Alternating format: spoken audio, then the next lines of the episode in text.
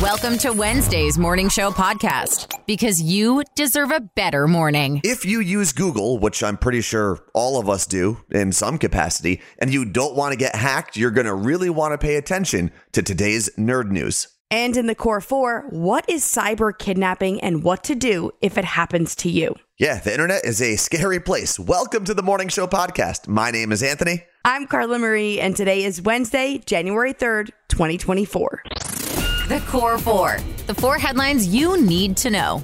Former President Donald Trump was removed from the state of Maine's 2024 primary ballot. He's now asking a court in Maine to overturn the decision. Secretary of State Shenna Bellows announced her decision last week, saying she had a legal obligation to remove Trump from the ballot. She cited a Civil War era provision of the Constitution, which prohibits those who, quote unquote, engaged in insurrection from holding office. Bellows did, however, pause her decision so that Trump could appeal in court before Maine's presidential primary, which is in March. Colorado also removed Trump from the primary ballot, which he plans to appeal to the U.S. Supreme Court. Any ruling from the Supreme Court would be the final say on whether Trump is eligible to appear on the primary ballot in Colorado, Maine, and any other states where his eligibility is being challenged. While Donald Trump fights to keep himself on the ballot for the 2024 election, one of the most famous names in American politics just made it official by qualifying for his first presidential ballot. Robert F. Kennedy Jr., yes, from that Kennedy family, officially collected enough signatures in Utah to qualify for their 2024 general election. And that's a pretty big deal for two main reasons. First, it means that RFK Jr. is a somewhat legit candidate. Now, we don't want to get too far ahead of ourselves because Kanye West, for example, was able to get himself onto five ballots in the 2020 election, including Utah. But the second reason that this is really important is because Trump won Utah pretty easily in the last two elections. In fact, Utah has gone to the Republican candidate for the last 14 elections. But Robert F. Kennedy Jr., according to most polls, is actually pulling more votes from Trump than he is from Biden as an independent candidate. What does that mean? Well, it means that he could close the gap between the two main candidates, and states like Utah might be a possibility for Biden. But more likely, it means that if Kennedy is on the ballot in a swing state, like maybe Michigan, he could create a lot of chaos. So it is something to keep an eye out on this year. If RFK Jr. gets himself on enough ballots, he might actually become a pretty important piece of the 2024 election puzzle. A Chinese exchange student was found alone in Utah mountains in a suspected cyber kidnapping. Kai Zhuang was reported missing last week after his parents in China received a photograph indicating their son was abducted. The kidnappers also requested a ransom, and his parents transferred around $80,000 to bank accounts in China. Kai was found cold and alone in a tent in the Utah mountains. He was believed to be isolating himself at the direction of the cyber kidnappers. Cyber kidnappers have been targeting foreign exchange students, specifically Chinese students. They threaten the students and their families and tell the victims to isolate themselves. The kidnappers will then monitor the victim through FaceTime calls or Skype. The FBI says if you are a victim of cyber kidnapping, you should contact your local police department immediately. Do not send the kidnappers any money and do not stay in contact with them.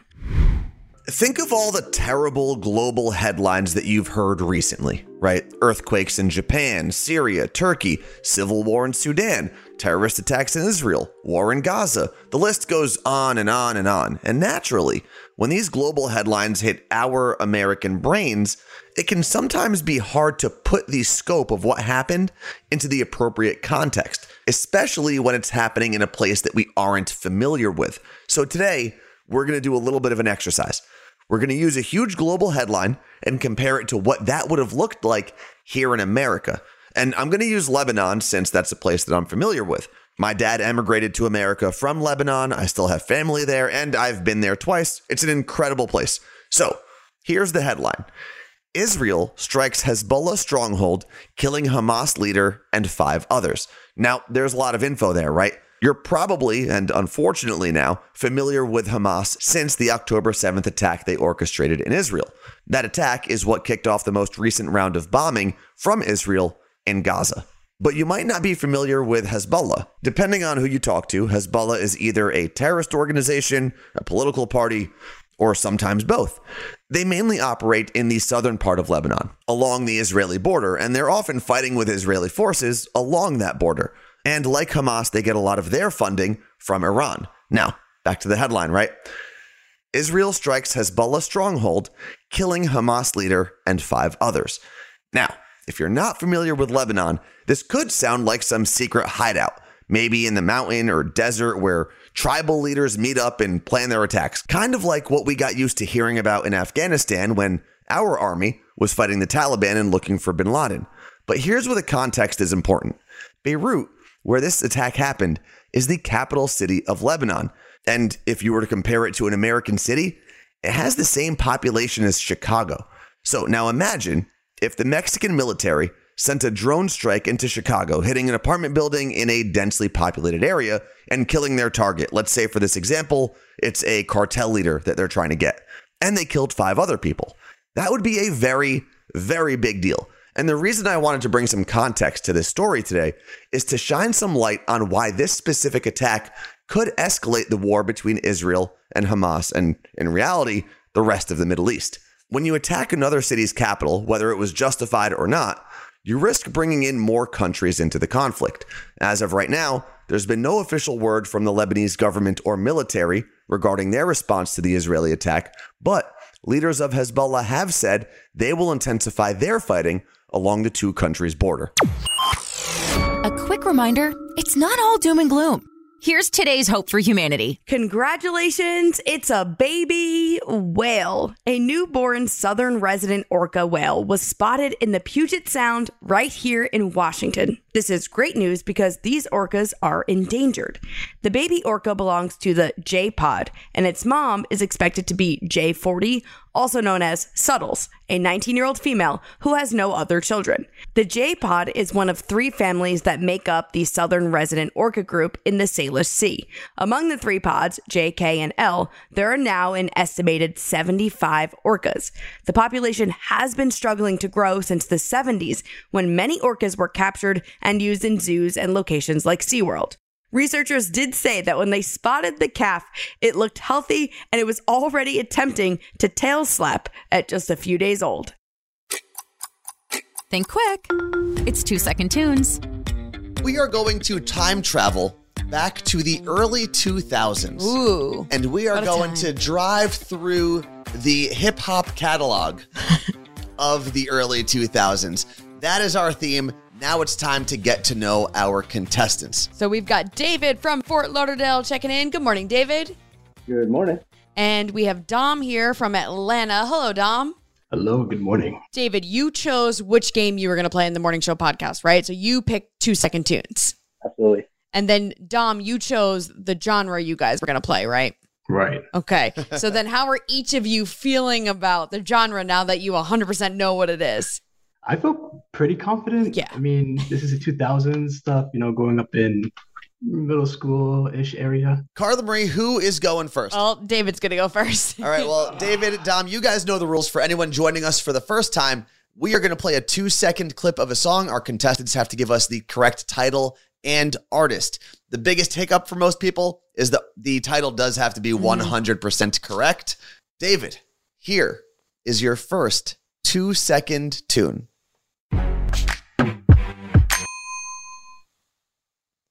I am going to be wrong and I'm going to say T I uh, body shop. TI Body Shop is incorrect, which means, Dom, you can steal these two points in the first part of round one.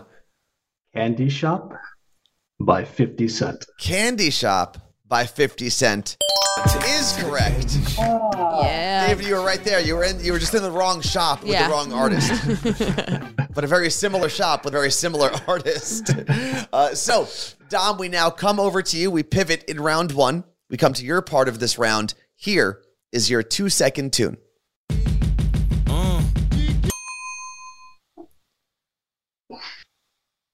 Kanye West. Hmm. Gold Digger. Kanye West, Gold Digger Two points. Nice. Oh. Well Yes, yes. done. It's impressive how you're like going back into your. I'm like watching you go through the files in your brain to find the song. All right. Carla Marie, as we move into round two, what's the score looking like? Okay, so David has zero points. Okay. Still, you know what? Could be anybody's game, but Dom does have four points. All right, David, Whoa. Oof. we come to you now. Round two, you're kicking us off. Here in round two is your two second tune. Lollipop Lil Wayne. Lollipop, Little Wayne. Incorrect. Dom, we come back to you again for a chance to steal. Ludacris. Move. Can I curse on here? Yeah, go for it. Move, You bitch. got this. Two points. Yeah, go for it. Congratulations Damn. on that one. Because we are now, what is the score, Carla Marie? It is six to zero. Six zero, and we haven't even gotten into uh, Dominic's part of round two.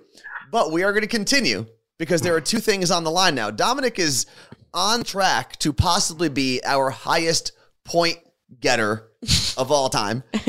And obviously, David, we've got to make sure you have every opportunity to get yourself out of the zeros club. So, Yes. Dom, we come back to you in round two still. Here is your two second tune.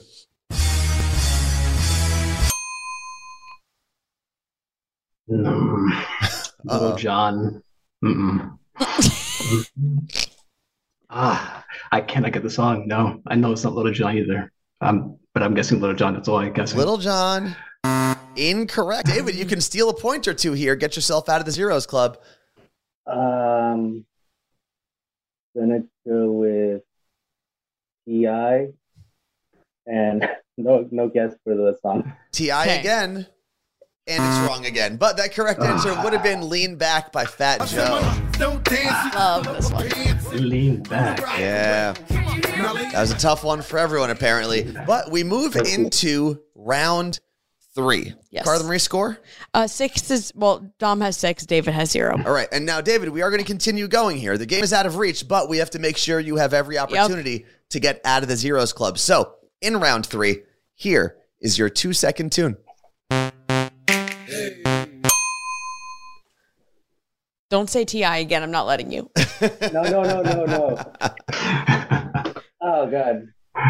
I'll say Lollipop by Lil Wayne. Lollipop by Lil Wayne. Incorrect. I love the I know. consistency. I know. though. I do. I mean, This is kind of how I play Wordle. Every day is you use the same word and eventually it's going to be the right answer. Uh, so we come back to you, Dom. You can steal a point or two again in round three. Laffy Taffy. ah, the other candy. By Mm, them Franchize Boyz. eh, pretty close, actually. You do get one point for Laffy Taffy, the correct artist, D4L. D4L. Yeah, not a lot of people remember that one, but people do remember the song. Yeah. Okay, we've had, you know what I didn't even realize? We've had Candy Shop, we've had Laffy Taffy. David guessed Lollipop twice. So we've had a lot of candy Lots of references today. We've got one more clue, and it's going to start with Dom because this is your part of round three. But if mm-hmm. Dom, you get it wrong, it does give David an opportunity to get out of the zeros club. So, last clue of the game, Dom, here we go. Nelly. Dilemma. Nelly mm. Dilemma is good enough for one point. Ride with me. Yeah. Would have been the correct answer, but that was good enough ah. to keep. David in the zeros club. Yep. But Dom, you got eight points. That's impressive overall. I believe it's eight. Yeah. Yeah, Either way, I mean, you crushed it. That is a very Um, good score. Ding him for the champion. Oh, yeah. We do have our champion. But David, you know, zeros club. It's okay. I mean, you have to come back. Um, but we do. We know you're on Twitch with us every morning in the chat, supporting and watching. So we appreciate you, zeros club or not. We love you. If you build it, nerds will come. Nerd news. Because there's a little nerd in all of us. If you've used Google recently, and I know we all have, it's okay. Pay attention because this is important. Apparently, Google is working on fixing a security issue that could have been allowing hackers to access a bunch of our personal data, including login information for our banks and saving accounts.